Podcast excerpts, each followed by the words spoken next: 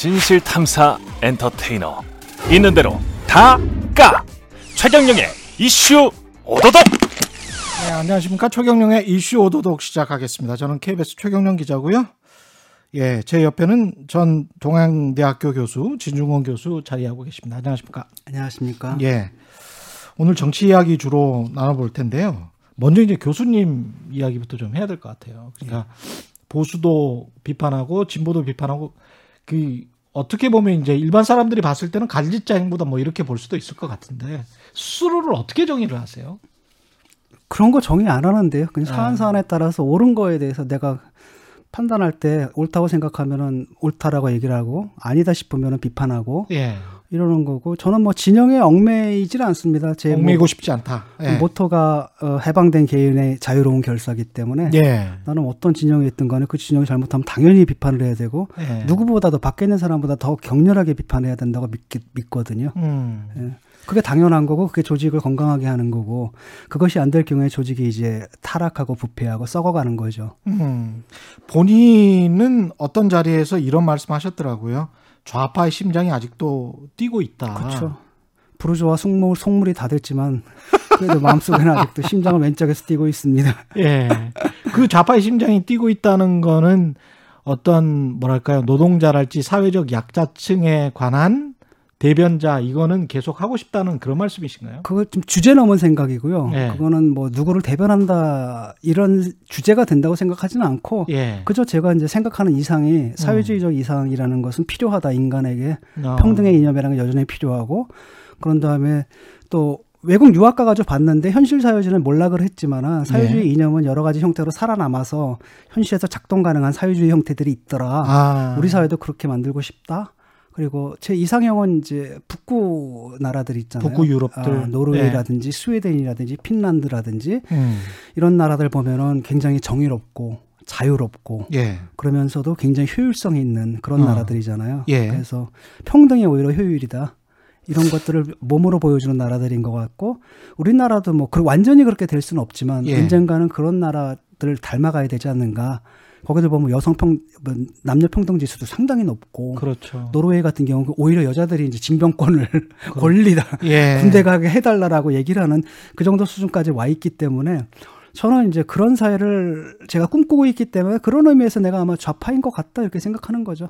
근데 이제 저도 이런 거 생각할 때마다 다른 나라들이 되게 부럽기는 한데 대부분은 이제 북구 유럽에 있는 나라들이 소국이고 또 자원도 좀 있고 특히 노르웨이 같은 경우는 뭐 석유도 있고 그렇지 않습니까?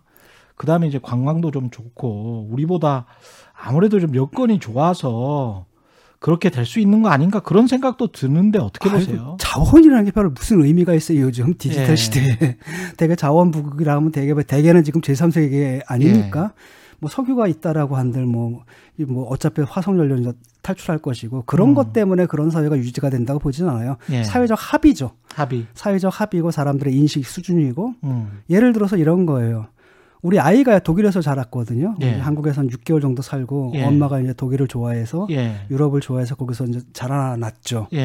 예. 어느 날 나한테 와서 그러더라고요. 친구가 있는데 우리 집에 자주 놀러 오는 친구인데 예. 학교에서 발표할 때 둘이서 같이 하게 돼 있대요. 근데 얘가 어. 좀 얌체인가 봐요. 예. 그래서 내가 발표할 분량도 얘가 먹고 들어온다는 거예요. 그래서 자기가 평가 좀 불리한 불리한 그렇지. 불리할 때가 있다. 예. 그래서 나는 아무 생각 없이 그런 파트너를 받고 그랬거든요. 근데 음. 얘가 가만히 생각하다 하는 얘기가 그걸 안 되겠대요. 그래서 왜 그랬더니 걔는 나 아니면 해줄 애가 없어 이러더라고요. 어. 그러니까 이거는 똑같잖아. 유전자는 똑같은 건데 그렇죠. 생각이 다른 거잖아요. 그러니까 네. 아, 여기서 이제 어떤 사회의 분위기가 음. 우리는 완전히 뭐 친구를 적으로 보고 경쟁자로 보고 제쳐야 음. 된다. 그래야 네가 생존한다라는 것과 여기서는 그 친구를 살펴주잖아요. 그렇죠. 그러니까 저는 그게 사회주의라고 생각을 하거든요. 그래서 내가 내가 명색이 좌파고 사회주의지만 솔직히 말하면 내 이 몸속 가- 깊, 깊숙이는 이기적. 자본주의자의 네. 것도 아주 아주 속물적인 속물적인 자본주의자였구나라는 생각을 한다는 거죠. 그래서 제가 생각하는 건 그런 거예요. 요즘 음. 그 독일 애들하고 그 한국 애들을 이제 비교를 해보는데 독일 애들은 굉장히 순진하거든요. 아이들이 예. 굉장히 순진한데 우리 애들은 지금 까졌어요. 그러니까 그렇습니다. 와가지고 아, 예. 아줌마 이 집은 몇 평이에요? 이런 말을 한다는 맞아요, 거야. 맞아요. 그러니까 이런 게 상상이 안 되고 또 우리 네. 아이가 이제 우리 한국에 왔을 때 애들하고 놀라고 내려보냈거든요. 금방 네. 토라져서 와가지고 울먹울먹해서 왔더라고요. 그래서 왜 그러냐 그랬더니 걔들은 나보고 항상 묻는 게 딱지 있어라고 묻는다는 거야. 아. 딱지 따먹는 데가 예. 봉이거든. 예. 그러니까 항상 만나자마자 너 딱지 있어라고 묻는다는 거예요. 그래서 쟤네들은 내가 딱지로 보이나 보다. 어, 이러더라고요. 그래서 이건 좀뭐 아니잖아요. 예. 그래서 저는 우리가 이렇게 살아서는 안 될 것 같고 애들 이렇게 가르쳐서는 안 될 것 같아요. 그 이기적 유전자와 이타적 유전자가 다 있는데 어떤 사회는 어떤 사회의 교육이나 문화는 이타적 유전자를 자꾸 그 배양하는 그런 것 같다는 그런 말씀이신 것 같기도 해요. 그게 더 경쟁적 경쟁력이 있고 더 예. 효율적이고 더 예. 강하잖아요. 예. 어, 그 자- 정의로우면서 그래서 그렇죠. 저는 정의로운 것이 훨씬 더 효율적이다. 어. 그렇게 생각을 해요. 그래서 아직은 뭐, 뭐 요즘 더 심해졌잖아요. 그런 경우에. 음. 그렇기 때문에 더 강하게 우리 사회는 사회주의 이상이 필요하다. 저는 이렇게 생각을 합니다. 그럼 이런 이타적 유전자를 배양하고 촉진할 수 있을 만한 그런 정치는 지금 눈에 띕니까? 없어요. 없어요? 어, 다 음. 망가졌잖아요. 음. 민주당은 민주당대로 망가졌고, 그 다음에 보수당은 요즘 뭐 좀 혁신을 한다 그러는데 혁신의 방향, 방향이 옛날보다 더 거꾸로 가고 있거든요. 예. 경쟁을 강조한다라든지 예. 이런 것들. 그래서 저는 걱정하고 있습니다. 우리 사회의 미래를. 2030들은 굉장히 큰 장점을 갖고 있는데 그들은 음. 동시에 또 큰 한계를 갖고 있는데 예. 그 긍정적인 측면, 그 긍정적인 잠재성과 그 부정적인 리스크가 두 개가 공존하는 상태 속에서 후자가 현실화되는 게 아닌가라는 우려를 좀 하고 있습니다. 음. 그런 우려들을 먼저 이제 집권 여당부터 이야기를 해볼게요. 민주당 대선 이야기를 해봐야 될 것 같은데 민주당 비판을 요새 이제 많이 하시잖아요. 근데 이제 그것도 어떻게 보면 민주당이 더 잘할 수 있을 것 같은데 더 못해서 그렇 그래서 비판하시는 겁니까? 아니면은 야 이 사람들은 완전히 이제 옛날의 이상이나 이념을 다 버렸구나 이렇게 생각해서 비판하시는 뭐 두 개 다죠. 두 개 다. 일단은 뭐 집권 세력이기 때문에 음. 아니 뭐 야당은 지금 집권 세력이 아니잖아요. 예. 그러니까 구체적으로 하는 일이 없다는 거죠. 통치를 하지 않기 때문에 예. 비판할 것도 없는 것이고 반면에 이들은 통치를 하고 권력을 갖고 있고 그렇기 때문에 당연히 거기서 비판의 지점들이 생기는 거잖아요. 예. 그런데 최근에 처음에는 이제 민주당에 대해서 이제 애정을 갖고 이제 비판을 많이 했죠. 예. 그 변화리라는 그 뭐랄까 무망한 기대도 좀 있었어요. 음. 그러니까 조국 사태 터졌을 때 내가 막 여기저기 전화를 하고 사람들 설득했던 거는 음. 그러니까 이게 이제 표창장이 가짜라는 사실을 알려주면은 모든 일이 해결될 거다라고 나는 아주 순진하게 믿었던 예. 거잖아요. 근데 그들은 그 가짜라는 거 알고 있으면서도 그냥 그 그대로 가더라고요. 전화를 여기저기 하셨었어요? 그러면 그때 그래서 내가 그 끊었던 가- 담배도 다시 피게 되고 속이 다 타니까 아, 민주당의 민주당 유력 유력 인사들에게. 유력 인사인지는 모르겠지만 제가 예. 아는 사람들한테 다 전화를 했고 정의당 어. 사람들한테도 다 전화를 했고 음. 계속 절대 안 된다, 절대 안 된다, 큰일 이- 난다, 큰일 이게 난다. 문제가 있다. 예. 아, 라고 그- 했는데 아, 그랬구나. 그 이제 문제는 뭐냐면 당시에는 동양대학교 교수. 그렇죠. 그러니까 근데 문제는 뭐냐면 그 사람들이 그걸 알아요. 아는데도 그냥 가더라고. 그래서 음. 이때 아 이건 아니지 않냐. 음. 그래서 그때부터 정의당에 이제 탈당계를 냈고 어, 아. 그 조용히 냈어요. 나중에 알려지긴 했지만 예. 그 다음에 이제 민, 조용히 있기로 했죠. 왜냐하면 할 말이 없잖아. 이제 뭐 음. 옛날 내가 보수를 비판했는데 그들보다 더한 꼴을 이들이 보여주고 있으니까 음. 할 말이 없다가 그 학교로 이제 치고 들어오는 걸 본 거 아니에요. 학교 현장에서 예. 그 권력이 이제 미치는 거. 솔직히 음. 말하면 저는 뭐 국회의원 300명인데 이름도 기억 다 못 하거든요. 음. 별것도 아니고 제가 뭐 시- 비판하는 사람 그렇죠. 대통령 뭐 당 대표 뭐 원내 대표 이 정도는 돼야 돼. 국회의원 이른바 나부랭이들이거든요. 근데 예. 야, 이들이 현실에서 그렇게 막강한 권력을 가졌다는 걸 처음 깨달은 거거든요. 그들이 이제 교육부로 움직이게 되면 교육부에서 내려오잖아요. 근데 그렇겠죠. 교육부가 예. 일방 대학, 그 지방 대학에서는 이게 저승사자들이에요. 음. 그러니까 이 교육부 사람들에게 국회의원이 저승사자잖아요. 예. 그러니까 아무것도 아닌 사람들이 이걸 하는 걸 딱 보니까 분노가 딱, 지- 딱 생기더라고요. 이 권력이라는 것에 대해서. 음. 그리고 옛날에 이제 한예종에 제가 그 개- 개공 교수로 있을 때도 그랬거든요. 저쪽 예. 정권이 틀어서 뭐 감사한다고 막 예. 온갖 트집 다 잡고 그 짓을 이들이 똑같이 하고 있으며 심지어는 더 심하게 하고 있다는 사실에 이제 분노를 해서 이제 싸우겠다. 그래서 그때부터 싸움을 시작한 거죠. 아, 이제 좀 이해가 됩니다. 그러니까 신문들에서 그냥 막 피상적으로 보였을 때하고 지금 이렇게 쭉 말씀을 한 걸 들어보니까 이제 그때 이제 분노의 지점이 있었고 그건 충분히 이해가 되고 그러면 지금도 잘못하고 있는 거는 과거의 잘못을 제대로 사과하고 반성하고 우리는 앞으로 이제 이렇게 하겠다라는 이야기를 안 하고 있다라고 못하는 거죠. 지금. 못한다. 저는 이게, 이게 큰 문제인 게 예. 구조 자체가 구조 자체가 이렇게 변해버린 거예요. 지금 민주당의 구조가 그러니까 한때는 참여민주주의라는 게 굉장히 긍정적이고 적극적인 역할을 했거든요. 음. 그때만 해도 민주당이라는 게 지역 토호들하고 지역 뭐 등등등등등 예. 이런 사람들이었잖아요. 우리가 이른바 난닝구라고 불렀던. 예. 그럴 때 이제 새로운 당원들이 참여 그- 민주주의 그거는 안 통해 된다라고 가지고 했죠. 왔는데 예. 그 당원들이 이제 이제는 뭐가 됐냐면 이른바 대깨문이라는 예. 뭐 문제가 됐던 그 대깨문이 돼가지고 예. 완전 신앙 공동체처럼 변해버려서 이들에게 당 자체가 발목이 잡혀 있어서 당의 윤리적으로 잘못된 판단을 내리고 전략적으로 잘못된 판단을 내렸을 때 교정 불가능한 상태로 만든다라는 거죠. 음. 그리고 일부의 이제 당보다 자기를 먼저 생각하잖아요, 정치인들이. 네. 그러다 보니까 일부 정치인들, 일부가 아니라 대다수 정치인들이 이제 그들이 뭉쳐 있는 그 강성 지지층의 지지를 자기들이 당내 헤게모니를 유지하는데 활용을 이용. 하고 있거든요. 예. 그러다 보니까 뻔히 그, 저는 그렇게 머리가 나쁜 사람들이 아니기 때문에 예. 다 알고 있을 거라고 생각을 해요. 알고 예. 있음에도 불구하고 이들이 갖고 있는 그릇된 믿음을 강화하고 그들에게 어, 그들의 입맛에 맞는 음. 일을 하고 오히려 이들보다 더 강하게 예. 잘못된 일을 하면서 그들의 지지를 끌어내서 그걸로 대선 후보가 되려고 한다든지 아니 음. 공천을 받, 받으려고 한다든지 심지어는 최고위원이 되, 기도 하고 음. 이런 사태가 이제 벌어지기 때문에 요번에 송영길 대표가 뭐 쇄신한다라고 했는데 결국 못 하잖아요. 예. 그뭐 김경률 회계사 예. 불렀잖아요. 예. 그 나름대로 뭐 송영길 후보가 쇄신을 한다. 음. 그래서 그 시그널로 이제 부른 거잖아요. 음. 그래서 저한테도 이제 그게 들어왔어요. 아, 그래요? 어, 제 입장은 정말로 예. 노, 민주당이 변하려고만 한다면은 그 노력은 난 지원을 한다. 어. 내가 국민의힘을 싫어하지만 국민의힘이 변하려고 한다면 내가 가거든요. 예. 심지어로 그쪽의 행사에서 돈도 안 받고 무료로 가서 해줘요. 아, 그래요? 예, 왜냐하면 돈- 보수당이 합리적으로 변하는 게 난 진보라고 생각을 하고 아. 민주당이 리- 원래 리버럴한 정당으로 돌아오는 게 진보라고 생각을 하고 예. 진보 정당인 정의당이 이제 과거의 급진적인 어, 진보 정당으로서 색깔을 회- 회복하는 게 우리 사회 진보를 위해 위한 일이라고 생각하기 때문에 예. 그랬는데 그때 저 나한테 뭐 압박 면접을 할 수 있겠냐 그러더라고요. 그래서 당신들이 변할 의사가 있으면 내가 언제 얼마든지 한다. 그런데 당신들 감당 되겠느냐? 감당 안 될 거다. 그래가지고 먼저 김경률 씨를 쓰고 어. 김경률 씨가 그쪽에서 통과가 되면은 그 다음에 이제 일조 충격이 좀 완화됐기 때문에 내가 나을 거다라고 아예 했는데 2차 면접으로? 네. 어. 그 다음에 내가 이제 최종 면접은 내가 들어가기로 얘기가 돼 있었어요. 아, 그래요? 난 도와주겠다. 근데 예. 이제 김경률 씨부터 그게 안 되잖아요. 아. 그래서 내가 그 마- 다시 만나가지고 봐, 내, 내 말이 맞지? 안 돼. 감당 안 되잖아. 근데 저 제가 이렇게 정치 프로를 맡은 지 한 4개월 정도 됐는데 지금 하시는 음, 내용들의 상당 부분 이해가 되고 그 강성 지지자들이 어느 정도 규모라고 생각을 하세요? 그게 뭐 정말 의원들이 꼼짝 못할 정도의 그 정도의 어떤 뭔가 있습니까?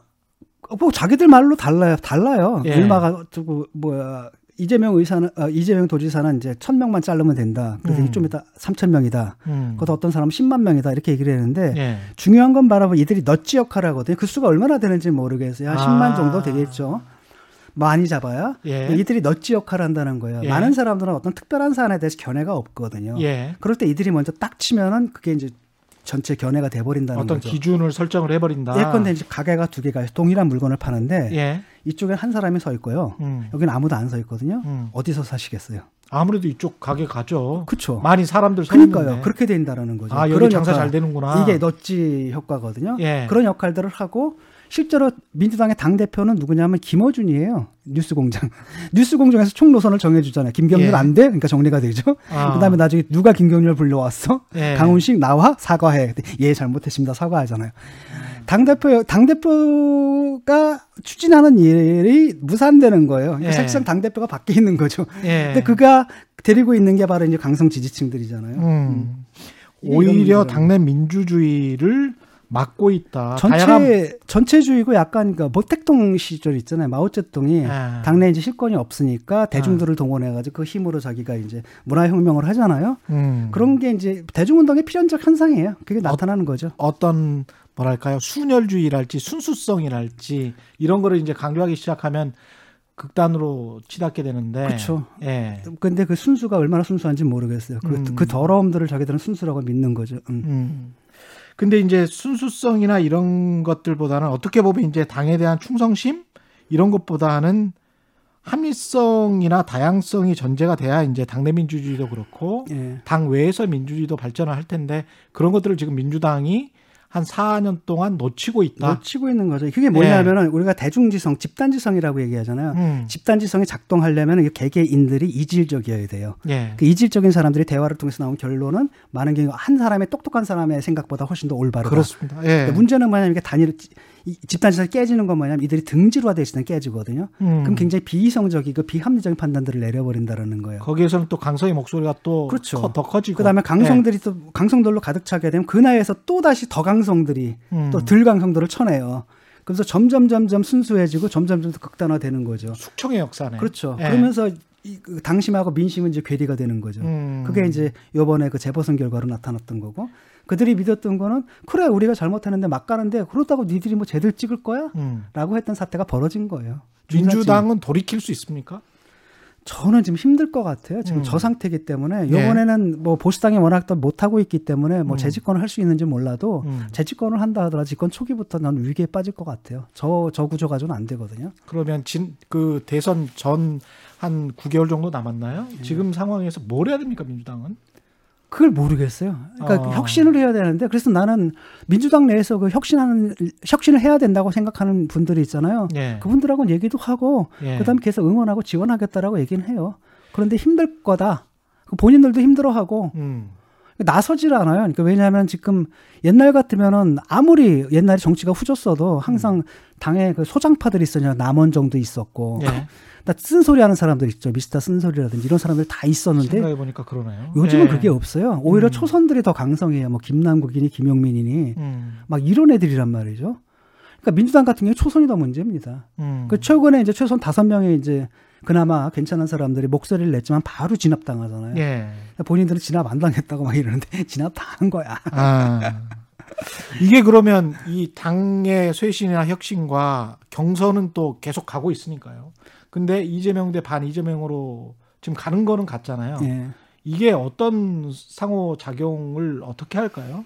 그게 이제 아마도 저 강성들 중에 상당수가 그러니까 이 또 그 강성들이 또 두 파거든요. 하나 예. 는 이재명 파가 있고 또 저 반이재명 파가 있는 것 같아요. 예. 이들이 이제 조국 전선에서 하나였지만은 예.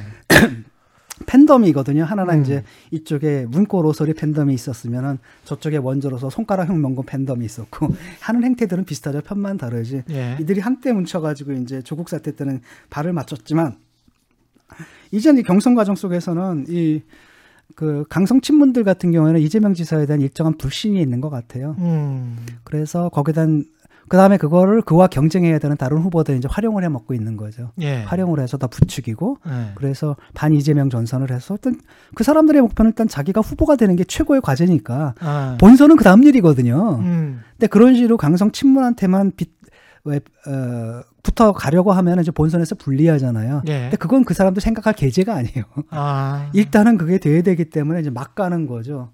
반면에 이제 이재명 지사 같은 경우에는 아마도 유력한 후보니까 예. 그러니까 본선까지 생각하다 보니까 어느 정도 좀 거리를 두는 거고 그 음. 부분에 대해서 예. 그러니까 이제 뭐 그런 발언들도 하잖아요. 예컨대? 조국도 나중에 아, 예. 뭐 범, 범, 뭐죠 판결이 확정이 되면은 책임을 져야 한다라든지 이런 발언도 좀 하고 이재명 지사. 예. 예. 뭐천 명 정도는 쳐내야 되지 않겠느냐 이런 음. 말도 하고 그러는데 그게 이제 저 사람들한테는 불안한 거예요. 음. 이재명 지사 저 사람은 이제 후보가 딱 되면 반면 바로 항상 그렇잖아요. 모든 후보는 현직 대통령하고 거리두기를 시작하거든요. 예. 분명히 우리 뒤통수를 칠 거다라는 이제 뭐랄까 불신, 불안감? 불안감, 불신감이 있는 거죠. 이재명 지사 그 정세균 총, 전 총리가 그렇게 물어봤잖아요. 그 스캔들과 관련해서 그렇게 하면서 답변 가지고 지금 계속 논란이 있는데 바지 한번 더 내릴까요? 그렇게 이야기를 했단 말입니다. 예. 이거는 어떻게 보십니까? 그 질문과 답변의 그 과정 그리고 그 이후에 이재명 지사에 대한 비판. 누가 한, 한 질문이었죠? 그게 정세균. 정세균 전 총리. 그러니까 그거는 대선 후보가 그런 문제를 공론회장에 끌고 들어오는 건 저는 나쁘다고 봐요. 정 총리가 예, 나빴다. 네, 예. 그거는 왜냐하면은 이미 끝난 얘기잖아요. 음. 한번 경기도지사 때 끝난 얘기고 진도가 나가야 되는데 예. 예를 들어서 그게 정말로 문제가 된다라고 한다면 그러니까 그거 아무런 관계가 없었다라는 것을 그게 입증할 수도 있고 반증할 수도 그러니까 입증과 반증의 절차를 제시하라는 거예요. 옛날에 그랬잖아요. 반점이 있다, 점이 있다, 어디 예. 밑에. 그래서 강영수 제시를 그렇죠. 했었죠. 그래서 예. 그거 했는데 없었잖아요. 예. 그럼 이걸로 끝난 거 아닙니까? 음. 그런데 만약에 그런 질문을 할 때는 자기들이 하는 의혹을 의혹이 사실인지 사실로 입증할지 아니면 네. 어떻게 하면 반증할지 그 절차를 같이 제시해야 되는데 예. 그 절차가 있어요 없어요 없죠 그렇다면 그건 잘못된 문제 제기라는 거예요 음. 하- 그러니까 이미 끝난 얘기인데 그러니까 새로운 증거나 새로운 근거가 있는 것도 아니잖아요 지금 예. 그러니까 그건 그냥 공격만 하겠다라는 거고 이것은 공직자에 대한 공직자의 검증 절차는 거리가 먼 나타다오다라는 저는 그렇게 판단하는 거죠. 물론 이제 이재명 지사가 바지, 바지를 벗을까요라고 이렇게 대꾸한 것이 올바랐는지는 좀 다른 문제지만은 음. 그래서 저는 이런 거 뭐 여야를 떠나서 이런 거 좀 안 했으면 좋겠어요. 격, 정책 격조를 떨어뜨리거든요. 그러니까 총리까지 하신 네. 분이 수준이 그거밖에 안 됩니까? 아, 한심해요 정말. 그거 완전 썬데이 서울 아닙니까? 예.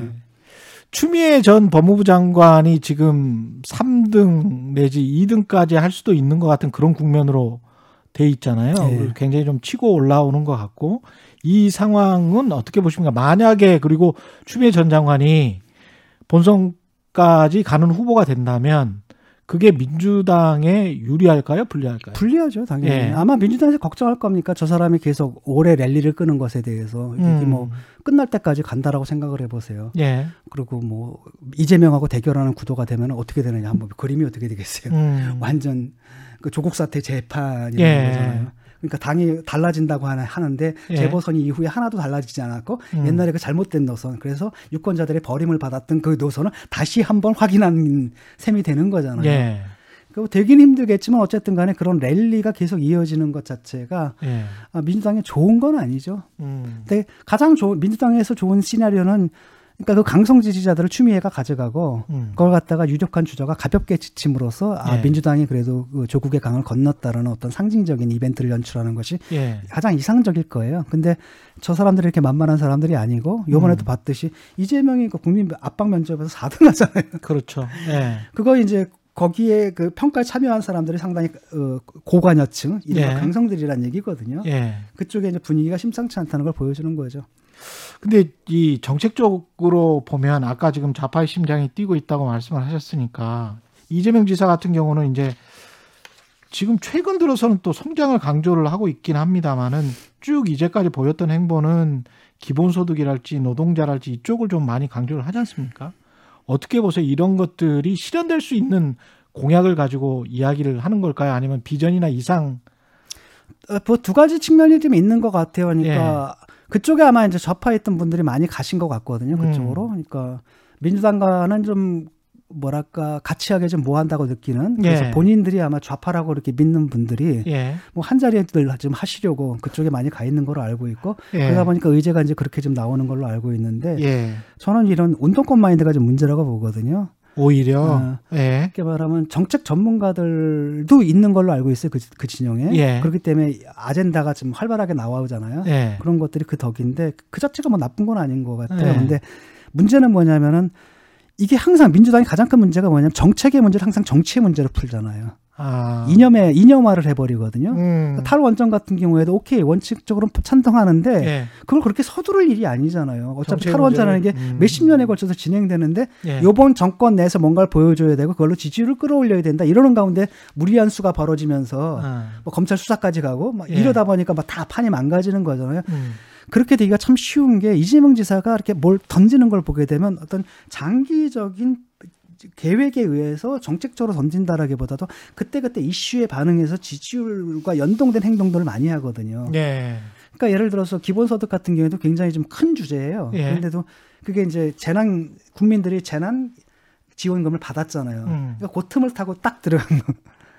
이렇게 제시를 한다라든지. 아. 어, 그래서 딱 찔러 넣긴 했는데 사실은 한 1년에 4만 원 받아가지고 그걸로 무슨 그렇죠. 뭐 예, 차별 예. 해소 효과가 있으며 예. 어, 그다음에 그 재원 문제도 문제가 있고 또 음. 또 다른 한편으로는 그 그것 자체가 어, 다른 많은 것들을 잊어버리게 만들잖아요. 예. 예, 그러니까 이 하- 하다가 처음에 좀 재미 좀 봤는데 그 다음에 음. 딱 보니까 이건 좀 아니다 싶으니까 싹 돌아서 가지고 이제 공, 성장과 공정 얘기라는데 고- 성장이라는 것은 기본적으로 보수 정당에서 했던 예. 아젠다잖아요. 예. 공정이라는 것도 좌파가 평등을 얘기한다면 진보가 예. 그들은 이제 공정을 얘기하거든요. 음.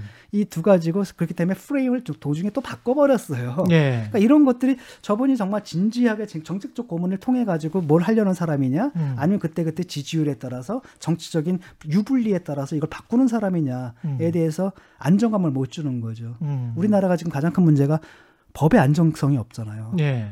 그러니까 한 번만 적용되는 법을 만들려 윤석열 방- 출마금지법, 예. 최재형 출마금지법 이런 거고 예. 매번 매번 법을 법을 자기들이 만든 법을 바꾸고 당헌도 바꾸거든요. 이러니까 음. 이게 애드호크라 그러죠. 예, 미래책 빡빡빡빡 예.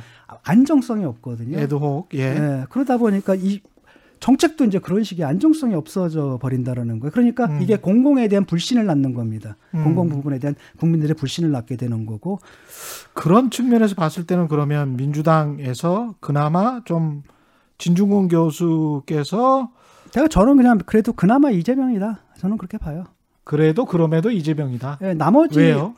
그래도 자기 메시지는 있잖아요. 그래도 자기 예, 메시지는 자기 있다. 메시지는 있고 예. 그다음에 이낙연 씨 같은 경우는 퇴출돼야죠. 퇴출 퇴출 퇴출돼야 된다. 왜냐하면 잘못 당 대표로서 잘못된 판단을 내린 거 아닙니까?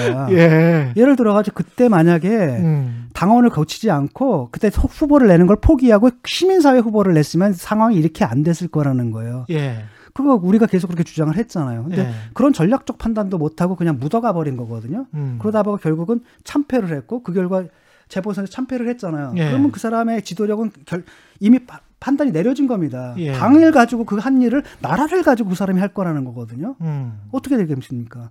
그러면 알아서 그만두셔야지. 예. 무슨 그 연세에 무슨 영광을 보겠다고 그 아직까지도 그러시는지 잘 모르겠어요. 민주당 대선 그러니까 그분이 이제 예. 버틸 수 있는 건 그거예요. 예. 친문 저쪽 강성 예. 친문한테 버텨서 이재명하고 붙어보겠다 이러는 거니까 음. 옛날에는 좀 약간 거리를 뒀잖아요. 음. 저 거리를 두고 뭐 그 조국 임명에도 반대했는데 그러니까 요번에 김영호 의원이 그걸 딱 치는 거예요, 그냥. 조국 어떻게 했습니까? 예. 솔직히 반대했습니다. 예. 그랬던 사람인데 지금은 다 저쪽 강성 친문에 붙어 있죠. 예. 왜냐하면 이제 비빌 때는 거기밖에 없거든요. 어. 이게 정치냐? 그건 아니다. 그렇죠. 예. 나는 원칙이 있어야 대통령이 지금 뭐냐면 다 예. 대통령직에 반드시 필요한 게 윤리적 판단 능력이거든요. 대통령의 음. 윤리적 기능을 포기했거든요. 된다. 아. 그렇다면 당 대표라도 그 역할을 해야 되거든요. 어느 게 윤- 윤리적 올바른가. 음. 노무현 대통령 그걸 했어요. 뭐라고 네. 얘기했냐면 우리가 정권 한번 놓친다 하더라도 선거법 개혁해야 된다 이거는. 정치적 유불리에 따라서 그렇지. 예. 이게 정치인이잖아요. 음. 이런 사람이 없어진 거예요 지금. 어.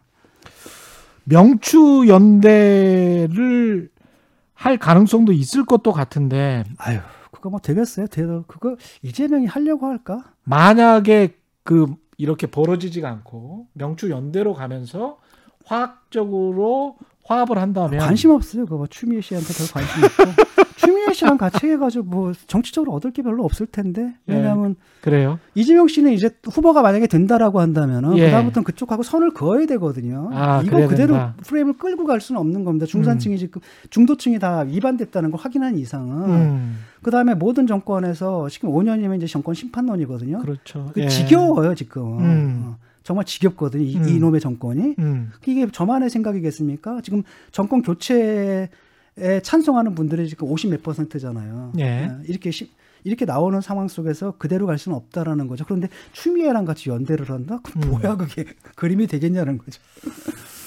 국민의힘 이야기를 좀 해봐야 될 것 같습니다. 국민의힘 대선판은 국민의힘 후보는 없고 잘 안 보이고 순 이제 윤석열 이야기인데 윤석열 전 총장은 등판하자마자 그 출마 선언문 보셨죠? 예. 저는 자유한국당이 생각이 나더라고요. 황교안 대표도 생각이 나고 이게 왜 이 사람이 중도 확장한다고 그 전에는 그렇게 하던데 이- 이렇게 하지 뭐 이런 생각을 했는데 어떻게 보셨어요? 어 우경화돼 있더라고요. 예. 어, 우경화되어 있고 상당히 저는 걱정스러워요 그 부분에 대해서. 예.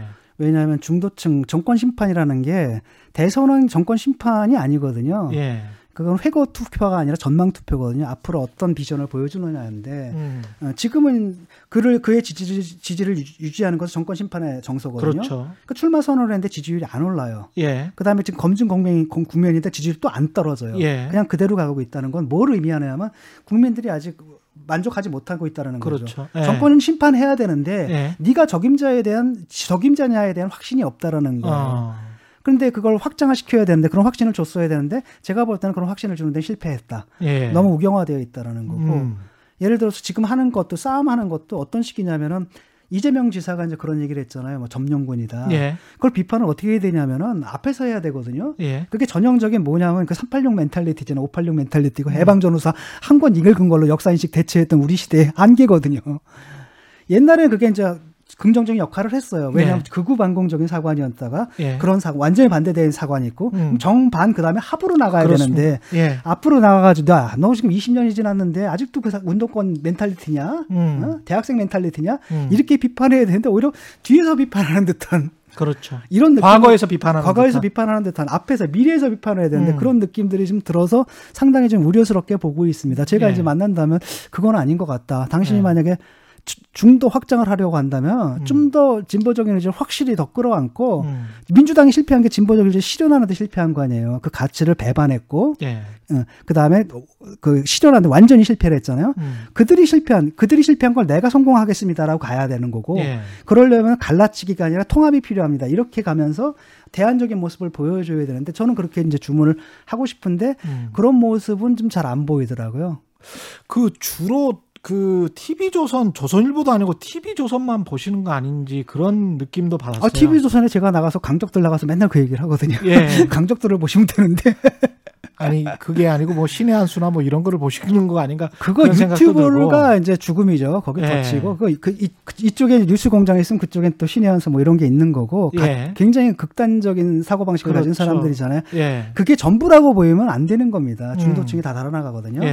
예. 많은 사람들은 그렇게 정치 고관여가 아니에요. 아. 대부분의 사람들은 그렇게 고- 고관여되어 있지 않거든요. 그냥 이미지로. 상식과 그렇죠? 상식과 예. 합리성의 기준에서 판단을 하기 때문에 음. 거기에 이제 사로잡히게 되면 이제 현, 현실 감각을 잃어버리게 되거든요. 지금 민주당이 그런 것처럼. 예. 예, 그래서 그건 좀, 좀 아닌 것 같다는 느낌이 들어요. 그래서 그럴 바엔 차라리 그냥, 그냥 빨리 국민의힘에 입당해가지고 그러면 후보 경쟁을 해라. 그렇죠. 그러니까 국민의힘에서도 지금 윤석열 전 총장의 이 말씀들은 어떻게 보면은 국민의힘에서도 우파인 것 같아요. 국민의힘에서도 우파고 국민의힘도 지금 잘 나가는 것처럼 보이지만 지금 전 저는 그랬었거든요 한 달 전쯤에 예. 지금 보수의 위기다. 어. 보수한 테 지금 결여되어 있는 게 컨텐츠인데 예. 컨텐츠는 없는 거 아니야 지금 이쪽이나 저쪽이나 반 문재인의 토론 배틀이나 하고 앉았고 어. 예. 그다음에 그런 콘텐츠 없음 자체가 또 시, 문제는 뭐냐 그 콜- 토론 배틀 뭐 토론 배틀과 같은 거 음. 이런 것들이 컨텐츠 없는 게 참신함으로 여겨지고 있다라는 게 문제라는 거예요 준 주는 형, 형식만 어떻게 해가지고 그렇죠. 그, 그, 그 저는 그거 뭐 별로 찬성하지 않거든요. 그래서 예. 저한테 뭐 심사위원 봐달라 그러는데 내가, 내가 그걸 비판하는 사람한테 거기서 심사위원을 봐주냐. 음.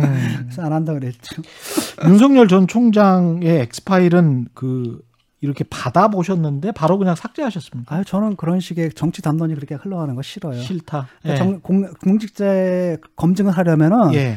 근거를 가지고 객관적 근거를 가지고 책임 있는 사람이 음. 제시를 해야 되는데 그것 아마 다들 읽어보셨을 텐데 지금 뭐 언론에 보도도 안 된다라는 것은 깜이 안 된다는 얘기잖아요. 예. 그런 것은 정치를 혼탁하게 하기 때문에 예. 난 저는 그런 것들은 아예 보지도 않아요. 근데 이제 그 중에서 뭐 기자적인 시각에서 봤을 때는 그 윤석열 전 총장과 관련 있는 직접적으로 관련 있는 게 사실은 제대로 검증이 안 된 거는 윤우진 사건 같은 경우는 이제 만약에 제대로 밝혀진다면 그리고 그때 변호사법을 위반했다면 이거는 사실은 좀 문제가 많은 사건이거든요. 뭐 그거는 그 그대로 네. 다룬다는 거죠. 근데 그게 그렇죠. 큰 네. 사건인가라고는 보지 않아요. 저는 음. 그게 뭐 아니 뭐 이재명 지사 같은 경우는 전과 사범이잖아요. 예. 근데 그 근데 그거하고 예. 이거 같은 경우는 이제 검사로서 네. 어떤 뭐 봐주기 위해서 이, 이제까지 이제 지금은 그러니까 입후잖아요. 다. 그렇죠 이쁘죠. 예, 입후니까 그것을 예. 입증할 수 있는 근거를 대고 그렇죠. 해명을 해라 예. 이렇게 하면 되는 문제지. 예. 지금 그게 아니라 어떤 거냐면 예. 정치권의 술, 술책이고 또 다른 한편은 저 어, 우리나라 기자들이 참 문제가 참 많은 게 뭐 음. 정당 기관원들 같아요. 네. 정당원들 같이 이제 기, 보도를 어, 보도를 가지고 나는 사, 기자들이 사건을 보도하는 게 아니라 보도를 사건화하거든요. 예. 그러니까 이런 게 이제 문제인데 예. 왜냐하면 자기 실현적 예언이 있어요. 음. 윤석열은 안 된다, 안 된다, 안 된다 그러면 안 되는 거죠. 예. 그 다음에 이제 그쵸 주가가 오른다, 오른다 그러면 오르고 떨어진다, 예. 떨어진다 그러면 그 예언이 실현되잖아요. 음. 그런 것들을 이제 기법으로 대중 그 뭐야 여론 조작들을 좀 하는 차원에서 그런 얘기들이 많이 나오는데 전 그럴 것 없이 음. 그러니까 그냥 자기 딱 이거는 공적으로 검증이 필요하다 음. 해명을 해달라 그래서 해명을 들어보고 해명이 마- 마땅치 않으면 다시 제기하고 음. 뭐 그렇게 정상적인 절차가 있잖아요. 음. 그러면 되는데 그건 또 안 해. 아니 그거는 왜냐면- 또 취재가 필요하니까. 그러니까 예. 그럼 취재를 해야지. 그럼 예. 기자가 그럼 취재를 해야지. 그러니까 취재는 찌라시 읽어보고 보도하는 게 기자입니까? 취재하는 그렇죠. 게 기자죠. 그러니까 이제 취재를 할 시간이 필요하니까 아직까지는 아니 그 시간이 웃기는 게 문제라면 그 얘기가 나온 지가 얼마나 됐습니까? 청문회 때부터 나온 얘기 아니에요. 아니요 그거는 예. 그러니까 이제 새롭게 문제가 제기가 돼서 그 몇 달 됐네 벌써. 아니 아니에요 그거는 한 윤- 제가 보기에는 윤- 아직 좀 시간이 그다음에 그더 필요한 것 나와서 같- 예. 그때 뭐 해명도 했고 예. 그게 몇 달 전 얘기인데 예 어, 그거를 왜 그 취재를 못 합니까? 아, 저- 아니, 그거는 기자가 전능 전지전능하지는 않기 때문에 당장에 이제 김건희 그러니까 씨 그래서 취재를 해서 취재 예. 결과가 뭐가 나오면 그때 의혹을 제기하는 거지. 그렇죠. 지금부터 기자가 의혹만 제기하고 그걸 통해서 정치 플레이를 하는 것 자체가 좀 잘못됐다고 보고 그렇죠 예, 그다음에 예, 그걸로 예. 여론을 조작할 수 있다고 착각들을 하는데 예, 아닙니다. 그거는 맞아요 예. 예 그, 그 생각 버려야 돼. 그러니까 그, 그런 미디어 효과 자기 도취 있잖아요. 거기서 예. 좀 벗어나야 돼요. 맞습니다 세상은 예. 자- 우리 머리보다 무한히 풍부하다라는 것이고 그렇습니다 대중들은 예. 여러분들이 생각하는 것처럼 그렇게 호락호락하지 않다라는 거죠. 그러니까 그렇습니다 예. 쓸데없는 짓 하지 말고 기자는 그냥 기사 쓰고 음, 객관적 근거를 가지고 비판을 하고 음. 그러는 거고 앉아 가지고 앉아서 황색지도 찌라시나 보면서 이랬다 저랬다 음. 뭐 얘기를 하고 될까 안 될까 무슨 음. 뭐, 뭐 돗자리 돗자리 까는 게임이라고 앉았고 그러려면 음. 점집을 차리든지 예. 뭐 하는 짓인지 모르겠어요. 그러니까 아니 근데 자기 이제 자기 영역에서 자기 일만 하면 돼. 그 예, 짓을 예. 안 하니까 문제가 되는 거죠. 하나 하나씩 따져 보면 김건희 씨 논문 같은 경우는 지금 뭐 멤버 유지도 그렇고 YUJI로 써놨더라고요. 아, 저 거, 거긴 관심 없고. 예. 어. 그러니까 예를 들어서 이재명 씨도 하나 논문 취소됐잖아요. 예. 근데 그거는 왜 문제 삼 그- 그거는 그때 발표해가지고 논문 취소됐는데 이것이 근데 이 사람한테는 왜 이렇게 중요한 문제인지 본인 논문도 아니고 아내 논문인데 그러면 이 그 그러니까 지금도 이렇게 저는 관련해서 이제 저는 그- 이 얘기 하고 싶지 않거든요. 그건 예. 여러분들 기자 여러분들이 해주셔야 되고 그, 그, 그, 그 검증에 대한 답변을 왜 내가 해야 되는지 모르겠어요. 어. 아 그렇군요. 아니 근데 그다음에 왜 이런 상황을 만드는지 모르겠거든요. 저는 아니 근데 표창장 이야기 그러니까 저는 윤석열 씨를 지지하는 사람이 아니에요. 예예 어. 예. 지지하는 사람이 아니고 지금 예. 지금 보면 아까도 얘기했듯이 지금 나온 메시지에 대해서 조금 실망하는 편에 속하는 사람이란 말이죠. 음. 근데 자꾸 그런 식으로 프레임을 몰아가잖아요. 나는 그걸 왜 해야 되는지 알겠습니다. 모르겠거든요. 예. 그러면 탈원 거기서 거기서 언론의 그 문제점들을 좀 지적을 하고 싶고 그러지 마세요 제발 좀. 예. 아니 근데 이거는 충분히 이제 왜냐하면 표창장만큼 충분히 어, 논의할 수 있는 문제라고 저는 생각을 해서 말씀을 드렸는데 표창장 말씀- 같은 경우는 말이죠 예. 법률 위반이거든요. 위반이고 이거 예. 법률적 처벌을 받는 사안이에요. 어, 논문도 마찬가지. 논문? 위조 같은 경우 법률 위반이 아니라 그것은 논문 취소가 되는 상황인 거죠. 윤리적인 문제. 도용 의혹이 있거든요. 예? 도용. 그러니까 그것은 예. 도용 의혹이 있던 간에 이런 예. 것들은 뭐가 되는 거냐면은 이것은 이제 그 윤리 뭐죠 연구 윤리 예. 연구 윤리에 관한 윤리적인 문제고요. 예. 이쪽은 사문서 위조라는 법적인 문제라는 거죠. 알겠습니다. 근데 그런 차이를 예, 자꾸 섞어버리는 것 자체가. 정치적 공작이라는 거고요. 아 그래요? 예. 아. 왜그 뻔히 아시잖아요. 상황의 경우가 다르다라는 걸 왜 이제 성냐라는 거죠. 이제 저는 검증은 해야 된다고 봐요. 배우자의 검증도 논문들 다 검증해야 되는데 예. 근데 그 사안의 중요성을 판단할 때 있잖아요. 그렇죠. 그렇죠. 예, 제가 말씀하신. 예컨대 법적으로 문제가 될 사안과 예. 그다음에 윤리적인 위반이기 때문에 논문 취소로 해결될 사안과 그것은 어, 중요성이 다르다라는 거죠. 같다라고 그- 보지 말라는 그 거죠. 판단은 약간씩 좀 다를 것 같습니다. 사람들의 판단은. 근데 일반적으로 윤리 왜냐하면 예. 윤리의 극한을 유- 윤리의 극한을 규제하는 게 법이라고 하거든요. 음. 그러니까 유- 윤리적인 일탈의 아주 극단적인 경우만 우리가 법으로 규제하기 때문에 예. 법적 법적으로 처벌을 받는다는 것은 윤리적인 일탈 중에 상당히 극한적인 경우에 속한다는 일반적인 상식이라는 거죠. 근데 그 상식에서 벗어난 말씀을 하시면 저는 곤란하다고 봐요. 아니, 상식에서 벗어난 없다기보다는요. 그걸 그냥 사람마다 견해의 차이다 이렇게 하게 되면 우리가 토론이 안 됩니다. 왜냐하면 그래요? 토론이 되려면 common sense라고 둘이 합의할 수 있는 예. 공동의 기준이 있어야 되거든요. 예. 그 common sense에서 common을 무너뜨리는 게 된다라는 거죠. 예. 그 common이 뭐였는지는 좀 전에 얘기했듯이 그런 거 그렇잖아요. 우리가 법 일반적으로 윤리적 일탈을 우리가 모두 다 법으로 처벌하지는 않아요. 음. 하지만 윤리적 일탈 중에 아주 극단적인 경우들은 법으로 처벌하거든요. 음. 그렇기 때문에 법으로 처벌당한다는 것은 윤리적 일탈 중에서 상당히 중한 것에 속한다. 중한 예. 일탈에 속한다라는 것은 상식이란 말이죠. 예. 그러니까 거기에 대해서 합의가 돼야 되는데 예. 뭐 그거나 이거나 똑같다 이렇게 되면 합의가 안 되는 거 그럼 얘기가 힘, 하기 힘들어지죠. 그럼 아니- 저를 왜 여기 여기 왜 불렀어요? 그래요. 예. 하여간 모시고 제가 이제 이야기를 듣는 입장이니까 예. 그 정도로 하고요.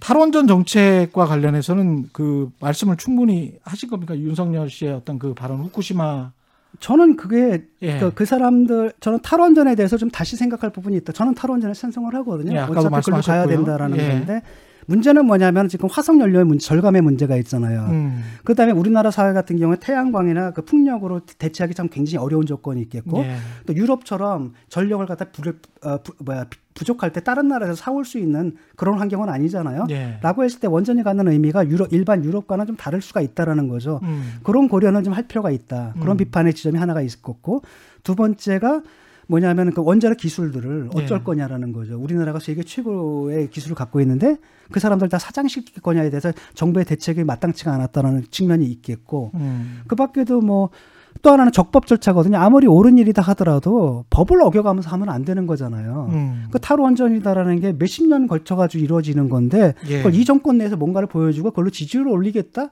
이런 식으로 처리한 것의 문제점들 나는 이 세 가지만 지적을 했어도 된다고 보는데 음. 이분은 그냥 아예 그냥 원전 진짜로 가 있더라고요. 예? 원전을 그냥 원전을 이 필요하다고 가 있단 말이죠. 예. 예. 그러면 저는 어떤 문제가 생기냐면은 음. 이런 것을 지적할 때는 대부분이 아마 공유, 동의, 동의할 겁니다 국민들이. 음. 그런데 갑자기 그렇기 때문에 원전이 필요하다 이렇게 가게 되면 저 같은 사람은 아닌데 이렇게 된단 말이에요. 그렇죠. 그러니까 예. 중도층을 확장하는데 예.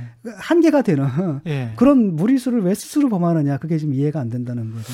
근데 말씀하신 것처럼 근데 그 일본 같은 경우도 이제 원전을 차츰차츰 어쩔 수 없이 줄이고 있잖아요. 그리고 아시겠지만 기후 변화 때문에 이제 해수면이 조금씩 높아지고 있고 원전 같은 경우는 다 이제 바닷가 근처에 네. 할 수밖에 없지 않습니까? 그래서 후쿠시마 같은 경우도 쓰나미 때문에 그렇게 된 거 아닙니까? 이게 원전의 안전성은 입증이 됐을지 모르지만 기후 변화에 취약한 원전의 또 취약성은 오히려 더 후쿠시마 때문에 입증이 돼 버렸는데 그런 전반적인 상황을 모르는 것. 아니, 그러니까 모르진 않아요. 윤석열 전 총장이. 그러니까 모르진 않는데, 예. 그러니까 그두 개의 견해가 있는 거잖아요. 우리나라에도 원전 원전에 찬성하는 견해가 있고, 예. 그 다음에 또 어떤 나라들 같은 경우 지금 원전을 확대하고 있는 나라들도 있고, 음. 뭐 선진국이라서 다 탈원전으로 가는 건 아니잖아요. 예. 그러니까 그걸 갖다 이념적으로 볼 게 아니라 예. 그 나라 상황 상황에 맞게끔 그때 올바른 전략을 취하면 되는데 예. 이분이 이제 원전이 우리나라 완전히 원전이 필요하다 이런 쪽으로 좀 생각이 가버린 것 같아요. 그쪽에 음. 이른바 보수층에 굉장히 팽배한 생각이 있잖아요. 진 교수님은 네. 탈원전으로 장기적으로 가는 장기적으로 게 가야 되는데 맞다. 그 장기적이라는 거는 몇 년 정도? 그건 모르죠. 몇십 년 지금도 지금 아니 근데 현- 문재인 정부도 현 탈원전 정- 정책이 월선과 관련해서는 좀 무리한 것 같긴 하지만 그게 한 30년, 50년 장기 플랜으로 원래 정책이 그렇죠. 입안됐었고 그래요. 그게 지금 원래 그렇게 시행하는 거였었잖아요. 그렇죠. 근데 이제 예. 문제는 이제 여러 가지 문제점이 있잖아요. 태양광 한다고 산을 다 깎아내고 막 태양광을 한다라든지 예, 예. 그 자체가 이제 복마전이 돼버린 측면들이 음. 있고 풍력 그 자체도 또 문제가 있고 음. 그러니까 여러 가지 문제점들이 드러났잖아요. 음. 저는 이제 그 부분만 지적을 하면 될 것 같고, 그러니까 원전에 대해서도 지금 이게 또 과도기적으로 쉽게 말하면은 이게 원전을 갖다 뭐 친환경 에너지다라고 말하는데 제가 동의를 하지 않지만 음. 상당 기간 동안에 우리가 완전 친환경 에너지를 전환하기 이 과도기 동안은 어느 정도 원전이 필요하다라는 부분이 있잖아요. 예. 그런 부분에서는 충 흔쾌히 동의할 수 있다고 생각을 한다는 거죠. 예. 근데 이 정권에서는 뭐라고 생각하냐면은 성과주의주의잖아요. 예. 그러니까 자꾸 퍼센티지를 올리려고 무리 무리하게 막 사업을 해가지고 산을 깎아내가지고 거기다가 태양광 짓고 그렇다 그걸로 음. 대체가 되느냐? 그럼 대체율도 별로 안 되거든요. 음. 그러니까 이런 식의 성과, 그러니까 정책으로 추진해야 될 것을 여야 음. 합의를 통해서 사회적 대타협, 사회적 합의를 통해서 정책으로 추진해야 될 것을 이 사람들은 항상 정치적으로 음. 지지율 관리용으로 하다 보니까 성과가 필요한 거고 수치가 필요한 거고 음. 그러다 보니까 자꾸 적법 절차를 어기게 되고 음. 이렇게 되는 거고 저는 이게 전형적인 운동권 마인드라고 보거든요. 이게 그 지금 말씀하신 거 들어보니까 저는 뭐 일정 부분 그 동의하는 부분들이 성과주의랄지 어떤 정책을 할 때 이제 정치적 판단 그 다음에 팬덤에 조심하자 뭐 이런 것들은 저- 원래 저도 그렇게 생각을 하고 있었는데 대중이 있지 않습니까? 인간이 유권자가 이렇게 찍잖아요. 근데 이제 박근혜 전 대통령도 사실은 뭐랄까요 실체나 내용은 별로 없는 대통령이었잖아요. 근데 이제 팬덤이 일어났기 때문에 이렇게 그 그때 많이 지지를 받아서 그렇게 된 거잖아요. 근데 이제 유권자들이 누구를 찍는가, 어떤 정책에 호응하는가, 이게 아까 말씀하신 대로 이렇게 이성적으로 이렇게 차근차근 다 그렇게 생각하면 좋을 것 같은데 어떤 사람은 이익에, 어떤 사람은 일종의 이제 팬덤이랄지 바람이랄지 어떤 이미지에 이렇게 투표를 하지 않습니까? 이런 상황에서는 지금 교수님이 말씀하시는 그런 어, 지고지순환 이상이라고 할까요? 이게 성립할 수 있는 어떤 시기가 올까요?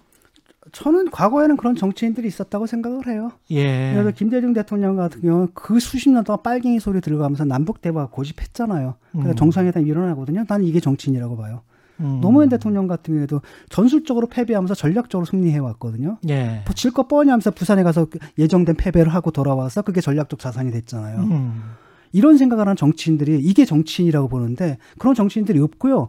지금은 다 직장인 비슷해요. 이렇게 단기적으로 생각하지 다 말고 눈앞의 이익만 보고 예. 그다음 공공에 대한 생각이 없어요. 자기 철학이 없어요. 음. 대통령도 지금 저는 이제 문재인의 문재인 대통령이 노무현 대통령이 자- 내 친구라고 얘기를 했기 때문에 믿었는데 음.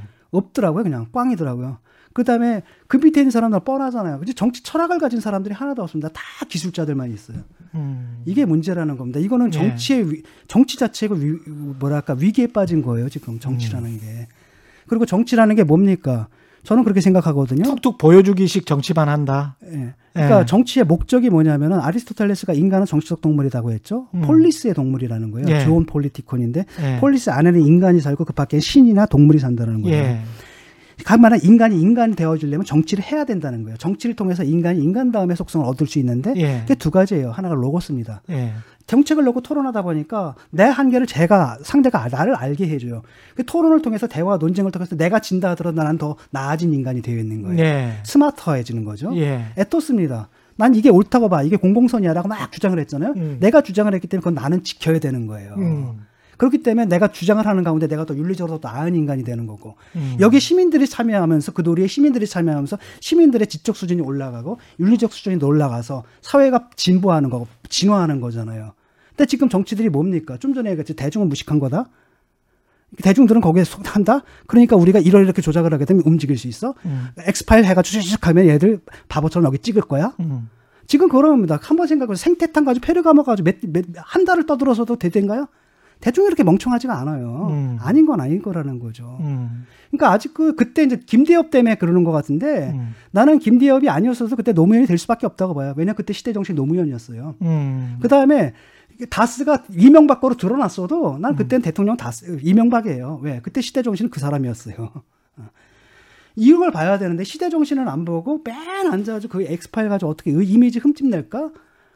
그리고 나는 그래서 이게 아닌 걸 아닌 거라고 판단하는 그 시기가 좀 시점이 너무 빠른 거 아니에요? 지금? 아니죠. 저는 전체적으로 우리가 네. 그 뭐 국민들이 어떻게 보면 굉장히 멍청한 거 보이지만 음. 그런 것처럼 보이지만 장기적으로 봤을 때 멀리 봤을 때는 그때 그때 다 올바른 판단들을 해왔다. 음. 합리적인 판단들을 해왔다라고 저는 봐요. 이명박 전 대통령이 된 것도 합리적인 판단이었어요. 그때도 그렇게 봐- 보는 거죠. 왜냐하면은 네. 그때는 이미 두 개 진보 정권이 두 개가 있었잖아요. 거기에 대한 실망이 있었기 때문에 넘어간 거고. 아니 근데 그에 대한 실망이나 뭐 이런 거는 다 인정을 하는데요. 네.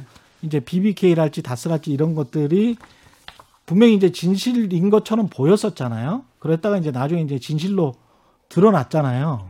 그러면 이제 시간의 흐름으로 보면 음. 시간이 우리, 우리가 이렇게 흘러갔으니까 우리가 자성해야 될 부분도 분명히 있는 것 같다라는 이야기죠. 그렇죠. 물론 예. 국민의 판단이 모두 다 옳을 수는 없지만 예, 그렇죠. 또 때로는 국민들도 실, 실수를 할 수 있고 오류를 예, 범할 예. 수도 있지만 많은 음. 경우에는 예를 들어 황우석 때라든지 제가 계속 싸웠던 데가 예, 황우석 때라든지 예, 뭐 예. 이럴 때잖아요. 예. 잘못된 판단을 하지만 나중에 돌아보면 돌아와 있단 말이죠. 음. 국민의 신뢰는 아니지만 그렇다고 그렇게 사람들이 이렇게 몇 가지 조작에 의해서 음. 이른바 언론사하고 검, 뭡니까 검찰이나 아니면 언론이나 정치권이나 누게 협작해가지고 이런 이런 거 퍼뜨리게 되면 국민의 선택이 달라질 것이다라는 생각들이 음. 있잖아요. 아 매크로 조작을 하게 되면 뭐가 달라질 거라든지 예. 그런 생각은 굉장히 잘못된 거고요. 민주적이지 못한 거라고 봐요. 지금 그러면 지금 현재 또는 2022년의 유권자의 시대 정신은 뭐라고 생각하세요? 그러니까 그거를 지금 대선들 후자들이 내야 되는데 그걸 못 내고 있다라는 거예요. 제가 볼 때는 음. 저는 뭘 얘기를 해야 되냐면은 지금 예. 분노와 좌절을 읽어야 된다. 분노와 좌절을 읽어야 지금 우리 된다. 사회가 세습 중산층 사회가 된 거거든요. 예. 그 중산층 중에서 아주 대표적인 게 이제 진보 사람들이에요. 예. 그 사람들이 특권 특권층이 됐고 기득권층이 돼서 음. 그 권력 그 권력과 특혜를 갖다 지금 자기 자식들한테 세습하는 단계에 온 거 아닙니까? 예. 그런 과정에서 이제 조국 사태가 벌어진 거고 예. 그걸 진영 전체가 옹호를 하게 되면서 진영 전체가 다 망가져 버린 상태잖아요. 음. 여기에 대한 반발로 좌절에 빠진 그 젊은이들은 뭐냐면 기껏해요 시험 보게 해달라는 거예요 지금. 예. 그래 우리가 다 참겠다. 시험이라도 보게 해달라 이 얘기를 하는 거고요. 최소 최소 요구를 하는 거죠. 음. 그다음에 젊은이들은 이거 노동해 가지고는 안 된다는 거야. 아무리 열심히 일해도 안 되니까 영끌을 해서도 코인 산다라는 거잖아요. 음. 이게 지금 좌절이거든요. 코인을 사는 마음에 창의성이 있으니까 노동 의욕이 있겠어요. 이래가지고 나라가 되겠냐라는 거죠. 여기에 대해서 이들의 좌절과 분노에 대답을 누가 해줘야 되는데 음. 대선 후보가 지금 20명인데 이쪽 음. 저쪽 합하면 예. 하나도 제 마음에 와닿는 또는 아 이거다 싶은 메시지를 못 내고 있는 거죠. 저는 계속 그 지점을 얘기를 하고 있는 거예요. 예를 들어서 손학규 후보가 뭐라고 그랬습니까? 저녁 있는 삶. 음. 굉장히 많은 걸 함축하고 있는 거 한마디잖아요. 그렇죠. 예. 왜그 한마디를 내는 사람이 없느냐라는 거예요, 지금. 음. 이- 지금 상황이 너무나 분, 너무나 분명하게 확연하게 드러났는데 근데 저는 이제 기자로서 그런 생각은 해요. 그 지금 말씀하신 분노와 좌절은 충분히 공감은 하는데 이런 느낌은 이런 느낌이 아니고 이런 사실은 있습니다. 그러니까 가령 이제 박근혜 정부나 이명박 정부 때 제가 한 15년 정도 고- 고위공직자 재산 검증을 쭉 했었었거든요. 그때는 가령 강남에 집을 소유하고 있다고 그게 한 채라면 음. 그걸 비난하는 보도는 없었어요. 진짜 없었어요. 그리고 KBS 탐사 보도에서도 그 규칙 같은 게 상속을 받아, 받아서 어쩔 수 없이 지금 팔지를 못하고 있다. 이거는 그 관보를 보고 확인하고 그냥 이거는 그냥 넘어갔거든요. 근데 본인이 이제 매매를 했다. 어떤 특정 지역에. 그리고 빨리 팔았다. 그리고 그때 당시에 어떤 어떤 이슈가 있었다. 부동산에 이슈가 있어서 이거는 뭐 투기에 어떤 의심이 있다. 그러면 1주택자라도 그거는 투기를 한 것 같다라고 해서 취재를 했단 말이죠. 그런 어떤 기준들이 있었는데 문재인 정부 들어와서 이른바 이제 조중동과 경제 신문들이 그냥 뭐 강남에 집 있다. 그러면 이제 이렇게 비난을 하고 진보 기득권층이다. 이렇게 하는 거는 이거는 공정한가? 제가 봤을 때는 그렇거든요. 그러니까 그거는 왜 그러냐면요. 예, burden of commitment라고 해서 예, 그 공약의 부담이라고 아까 제가 말씀드렸잖아요. 그거예요. 음. 평등을 외쳤던 사람들은 그렇게 살면 안 되는 거예요. 아 평등을 외쳤던 국민의힘을 사람들은 국민의힘 사람들은 애초에 평등을 외치지 않기 때문에 그렇게 산다 하더라도 니들은 그렇게 살면 안 된다라고 했던 니들이 강남의 집을 갖고 있어? 이건 아니다라는 거죠. 그러니까 동일한 동일한 아. 것을 해도 목사님이 그 짓을 하게 되면 욕을 더 먹는 거란 말이죠. 예. burden of commitment라는 게 그거거든요. 그거는 저도 놀랐는데 성직자 성직자에게는 요구를 할수 있지만 분, 분명히 성경에는 그런 말이 아니, 나와요. 나오긴 아니, 그러니까 하지만 진보 사람들이 강남의 욕망을 비판했는데 예, 그 비판을 안 했으면 괜찮아요. 예. 근데 비판했던 사람들이 다 강남에 아파트를 다 갖고 있더라고. 나도 놀랐어요 이번에. 뭐 다는 아니겠지만 대부분 다 갖고 예. 있는 거예요. 예. 그다음에 제일 먼저 그 청와대 들어가자마자 땅 투기부터 하잖아요. 건물 예. 투기부터 하잖아요. 이걸 보고 저도 충격 받았거든요. 저는 어떤 사람이냐면 아파트를 사래요. 음. 집이 필요해서 살려는데 근데 아파트 딱 들어가 난못 살겠더라고요. 이거 답답해가지고. 음. 그래서 10평 테라스가 있는데 17평 빌라를 샀거든요. 예. 근데 17평이 안 된다고 그러거든요. 누가 보고.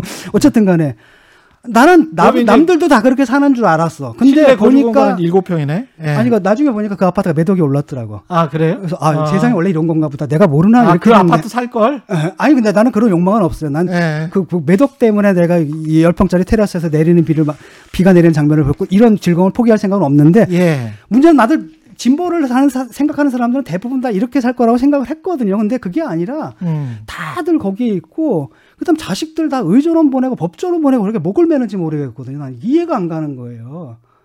왜냐하면 진보란 거 이런 겁니다. 예. 그러니까 사회주의라는 거 이런 거예요. 예. 우리는 뭐냐면 내 새끼 내가 키, 내가 잘 키워서 그 덕을 나만 혼자 보자라는 거잖아요. 예.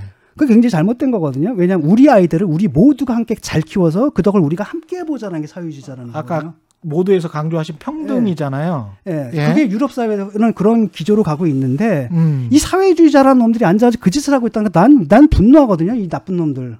아니 근데 민주당은 리버럴이라고 하셨잖아요. 그 원래 리버럴인데 그러면 안 되는 거죠. 리버럴. 그들이 진보를 외치고 아니 사회주의자들하고 리버럴은 다르지 않습니까? 아니 리버럴이다 하더라도 대한민국에서 그 뭐랄까 진보적인 의제들을 그들이 대신해 왔기 때문에 예. 평등의 의제들을 그들이 대신하고 있고 이재명도 지금 그러고 하고 그렇게 하고 있고 예. 그렇기 때문에 문제가 되는 거죠. 아니 지금 그러니까 조국 같은 건- 사람들 보고 예. 사회주의자 아닙니까? 청문회 나서 나는 사회주의자랍니다 얘기했고 지금 앉아 있어 당 음. 대표하는 사람이 모두 다 운동권 아니었습니까? 그때 새빨간 사회주의자들이었어요. 저도 뭐 확신에 가득 찬 공산주의자였고. 예. 근데 뭐 앉아가지고 이제 아니 근데 과거에는 그랬다고 하더라도 네. 본인들의 재산 형성이 만약에 그게 적법 그러니까 이 사람들이 말씀하신- 생각해 보세요. 예. 예컨대 부- 부동산 부동산으로 인한 그 뭐랄까 불로소득을 완벽하게 환수해야 된다고 주장을 하잖아요. 어. 아니 그러면 이게 잣대가 이렇게 다르면 만약에 국민의힘은 그런 분들이 많잖아요. 근데, 국민의힘 같은 경우에 문제가 뭐가 되냐면 예. 동일한 예컨대 국민의힘에서 가장 큰 문제가 되는 건 그들에도 공약의 부담이 있거든요. 예. 대표적인 게 김용갑 씨예요. 김용갑 씨가 아들 둘 군대 안 보냈잖아요. 예. 근데 다 사정이 있었거든요. 음. 다 사정이 있어서 못 간 건데 그때 엄청나게 두들겨 맞았죠. 그건 바로 그들의 공약의 부담이면 너희들이 안 보내겠느냐? 근데 니들이 그랬다면 보통 사람들이 군대 안 보낸 것보다 더 많은 욕을 먹어야 되고 사실 너는 억울하겠지만 그래도 욕을 먹어야 돼. 그러니까 이해창 씨가 아들도 보기엔 삐짝 말랐잖아요. 군대 못 갈만 하잖아요. 그래도 그렇게 혹독한 검증을 겪었다라는 겁니다. 그때 그 검증을 했던 게 누굽니까? 민주당 사람들이에요. 아니 이 부동산 이야기에서 서민 주거 정책이나 이런 것들은 박근혜 정부건 이명박 정부건 다 강조를 했었거든요. 그리고 근데 그럼에도 불구하고 지금 말씀하시는 거 들어보면 이제 국민의힘 사람들은 그러면 그냥 투기해서 돈 벌어도 괜찮고 아니죠. 그들도 비난을 그럼- 받아요. 다만 비난의 정도가 다른 거죠. 그래서 국민의 사람들한테도 좀 검증하자 그런 거 아니에요? 그래서 뭐 개인정보 요청서 내고 거기서 또 들통나가서 또 욕 먹고 다만 국민들이 볼 때는 누구를 더 욕하느냐라는 거예요. 그때 예컨대 안보에 관해서는 동일한 잘못을 했다 하더라도 음. 그 저쪽을 더 많이 욕할 것이고 이런 문제에 관해서 민주당을 더 많이 욕하는 것은 당연하다는 거다. 왜냐하면 그게 바로 공약의 부담이다. 내가 말을 그러니까요. 했기 때문에 누구보다도 내가 먼저 지켜야 된다는 거죠. 예. 이 아까 그 보여주기식 정책 이야기를 하셨는데 그 여가부 폐지 이야기 최근에 나왔지 않습니까? 네. 유승민 전 의원도 이야기했고 하태경 의원, 이준석 대표도 이야기를 했는데 이것도 그 비슷한 연장으로 보십니까? 여가부 폐지. 그거 그러니까 지금 거- 그 컨텐츠가 없다라는 거예요. 보수의 컨텐츠가. 음. 그러니까 보수의 컨텐츠가 없으니까 자꾸 이게 과거로 돌아가거든요. 내가 네. 조국 사태에서 가장 가장 우려했던 건 뭐냐면 그냥 음. 민주당이 망가지는 걸 우려하는 게 아니라 예. 진보의 가치에 대한 불신, 회의가 사회에 팡 팽배한다라는 거예요. 예. 이런 사태가 벌어지게 되면 자본주의적 공정마저도 못 지키는 사람들이라면 우리가 어떤 사회주의적 평등 얘기를 못 하게 된다는 거예요. 아예 꺼내지도 못하게 된다는 거거든요. 예. 지금 그것이 이제 반동으로 나타나는 게 이준석 돌풍이고 음. 그다음에 요번에 이렇게 나오는 거야. 생각해 유승민 씨 나름대로 합리적인 분이에요. 그 동네에서는. 그렇죠. 그다음에 하태경도 그렇고 예. 이준석도 그렇고 이들이 지금 여성 뭐랄까 여성부 폐지하자고 나오잖아요. 예. 이건 내가 볼 때는 전, 전체적인 세계적인 흐름에 완전히 반대로 거꾸로 가자라는 거잖아요. 그러니까 저는 그 반동적이라고 보거든요. 음. 이런 상황을 초래한 거에 대해서 우리가 좀 책임감을 느껴야 된다라는 겁니다. 음. 이거 왜 문제냐면 유엔에서 권고했단 말이에요. 이거는 내가 알고 있기로는 여성가족부는 유엔에서 여성 문제를 전담하는 부서를 창설하라는 권고를 받아서 우리 정부에서 만들었단 말이죠.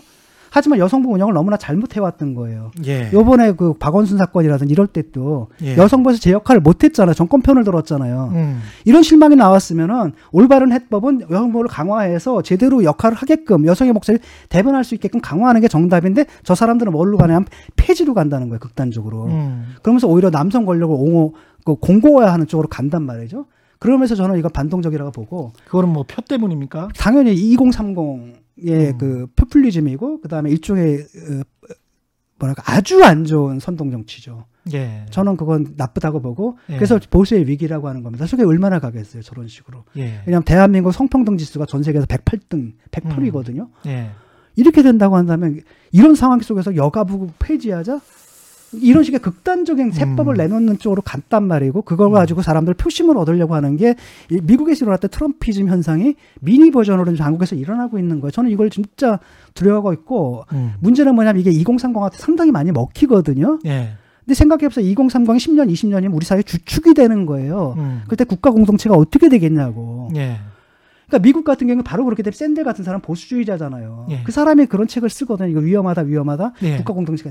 이건 진보 보수의 차이를 떠나서 이건 위험한 거예요. 우리 여기서 경고를 그렇죠. 해야 된다는 거죠. 자본주의자들이 오히려 이거 자본주의적 경쟁이 깨지고 사실상 예. 자본주의 이전의. 신분 사회로 돌아가는 거거든요. 예. 세습 사회로. 예. 지금 그런 현상이 우리나라에서 벌어지고 있는 거고 음. 그 앞장서서 진보가 그 짓을 하다 걸린 거예요. 음. 이게 이런 문제라는 겁니다. 그러니까 철 좀 들었으면 좋겠어 이게. 그렇게 보시는구나. 어. 근데 이제 그 관련해서 그렇다면 그 이게 근데 어떻게 잘못 이렇게 꼬이면 그, 그 제일 상단에 있는 거는 결국은 이재용이잖아요. 근데 이재용이나 재벌 권력이랄지 그리고 재벌 권력과 대형 법무법인 뭐 김현장이랄지 아 요즘은 저 정부 쪽 이쪽이 더 잘 나간다 그러더라고요. 뭐 좌우지간 뭐, 그뭐 법인이라고. 예, 뭐 법인이든 그 사람들이 동일한 짓을 하는 거야. 옛날에 그들이 예, 했던 짓이 예, 이제 여기서 예. 동일한 게 생긴 거고요. 예. 옛날에 조선일보가 하던 짓을 이제 한겨레가 하고 있고. 예. 하여튼 그 뭐 MBC는 옛날에 거기 있을 때는 그 짓 하더니 예. 요즘 뭐 요짓 하고 있고. 그러니까 그 적이랑 똑같아 가지고 뭐, 가 다르냐 도대체. 그렇죠. 그러니까 근데 더 그- 나쁜 건 뭐냐면 예. 이쪽은 안 그럴 거라고 얘기까지 했으니까 더 열받는 거예요, 사람들이. 층위가 저 더 높은 곳을 견제 내지 감시 내지 해체 내지 뭔가를 해야 되는데 예. 그게 오히려 약해지지 않나 이런 논의를 계속 하다 보면 그런 우려 비슷한 게 저는 지금 드는데. 뭐 검찰 예를 들어 한동훈이 잡은 거 아니에요, 이재용을. 예. 그다음에 그 어떻게 잡았냐면은 어 이게 사실 어떻게 우회해가지고 잡은 거거든요. 예. 그러니까 그들이 말하는 무리한 수사를 잡은 거죠. 음. 재벌은 못 잡아요, 검찰이다 하더라도. 음. 어, 그, 그다음에 뭐 온갖 그 언론들이 다 돌봐주고 정치인들이 다 뒤를 돌봐주고 예. 옛날에 그 심상정 의원이 그러더라 민주당 의원들 중에서도 한 십몇 년 됐는데 예. 멀쩡한 사람이 갑자기 고장난 레코드처럼 동일한 말을 반복할 때 아 삼성에 다녀갔구나 생각하면 된대요. 예. 그런 식의 권력을 가진 사람들이기 때문에 검찰 같은 경우는 뭘 했냐면 언론의 도움이 필요했던 거고 예. 그래가지고 뭐 좀 흘리고 음. 그래서 그 수사에 추동력을 얻어서 그래서 겨우겨우 잡아 넣으면은 또 사면해 주자고 나오잖아요. 예. 이런 상황이거든요. 거기는 여야 가리지 않습니다. 같습니다. 저쪽 음. 애들이 큰 보험, 작은 보험 그때그때 들어주거든요. 이런 문제고. 그래서 알겠습니다. 여기에 동원돼 가지고 하는 건 그게 문제고 저는 그렇기 때문에 검찰 막 때려대는데 음. 솔직히 말하면 야 조국이라는 사람 어떻게 보면 그냥 대학 교수 아니야. 이거 하나 잡는데도 난리가 나잖아. 서초동에서 몇십만이 모이고 온갖 정치 권력에서 방해를 하고 막 이렇게 나온단 말이죠. 이재용도 마찬가지고. 이런 상황이라는 거예요 지금. 예. 이런 건 얘기 안 두고 뭐 검찰은 악마화해가지고 음. 저는 그건 아니라고 봐요. 그다음에 그 사람들 보면은 야 변호인단이 막 그냥 시, 위- 뭐, 그 사람들은 또 민변 안 써 그럴 때는 또 보니까 김현장 이런 거 써. 이런 거딱 보면 와 이게 뭐냐 도대체. 저는 좀 이제 진중훈 교수랑 처음 대담을 하는 건데 좀 이해하게 됐어요. 음, 좀 이해하게 됐고 우리 사회가 이렇게 좀좀 많이 이해하게 되고 지평을 좀 넓혀가게 되고 조금 더 뭐랄까요? 이성적이고 똑똑하게 되고 사람 어떤 사람이 무슨 말을 하는지를 명확히 먼저 인식을 해야 되는데 그게 이제 자꾸 이제 뭐랄까요? 막 선정적인 것들로 그냥 다 가려지 버리니까 그 다음부터는 이제 대화가 잘 안 되는 같아요. 동원 정치로 사람들 단세포를 만들어 버려요. 예. 그냥 적이냐 아니냐 이렇게 딱 해가지고 예. 그러니까 그렇게 해서 하니까 대중들을 갖다 멍청하게 만드는 1비트 용량 1비트짜리 두뇌 용량 1비트짜리로 만들어 버린 정치권이 굉장히 잘못됐다고 보고 예. 그들과는 계속 싸울 겁니다. 저는 믿어요. 그러니까 이 데카르트주의이기 때문에 인간은 합리적인 동물이다. 음. 누구나 이성을 갖고 태어나고 그걸 발휘하면서 살아야 되고 예. 그다음에 인간은 굉장히 나도 윤리적으로 굉장히 많은 거고 털어보면 굉장히 많은 문제점이 그렇죠. 있지만 그걸 예. 인정하면서 그렇기 때문에 나는 나쁜 놈이겠다 더 나쁜 짓을 할 거야가 아니라 예. 이걸 인정하면서 고쳐가면서 지적을 받아가면서 음. 앞으로 나가는 것이 올바른 방향에 대한 믿음이 있다라는 거죠. 그런 예. 믿음들을 국민 저, 여러분과 같이 하고 싶고 이런 믿음을 대변하는 정치인이 나왔으면 좋겠고 그런 정치인이라면 저는 그런 정당이나 정치인이라면 정- 적극적으로 지원할 것이고 응원할 것이고 그렇지 않은 정치인이라면 저는 계속 싸울 것이고 그거죠 뭐. 스스로 데카르트를 말씀하셨기 때문에 저는 불가지론자입니다. 그래서 이해 이해를 지금 이렇게 막 이야기를 하다가 삐긋삐긋 나는 부분들이 어떤 부분들이 있었어요. 근데 잘 아실 것 같습니다. 예. 되게 이제 보수주의자들이 그쪽이고 예, 다행인 것은 어. 저는 운동권이 아니었고 사회주의자가 아니었고 상당한 리버럴이었기 때문에 진중권 교수님의 예봉을 피해갈 수 있는 인생을 살아서 다행이라고 생각합니다. 요즘 운동 안 한 게 저는 뭐 운동 운동 뭐 열심히 하지는 않았지만 예. 열심히 하지 않은 부분에 대한 회화는 있지만 운동했던 것에 대한 회화는 없고 예. 그리고 그 시절이 자랑스럽고요. 그 다음에 예. 마지막 남은 386으로서 예. Last Mohican인가? 예, 철, 철 아직까지 철 안 든 되겠다. 386으로서 이거 삶을 살아가고 음. 이제 장렬히 전사하면서 젊은 세대들한테 자리를 좀 물려주고 싶어요. 아, 그거는 아, 동의합니다. 예.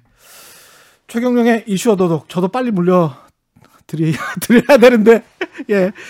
예, 지금까지 진중권 전 동양대학교 교수와 말씀 나눴고요. 단단한 껍질에 쌓여 있는 궁금한 이슈를 들고 다음 시간에 다시 돌아오겠습니다. 고맙습니다. 예.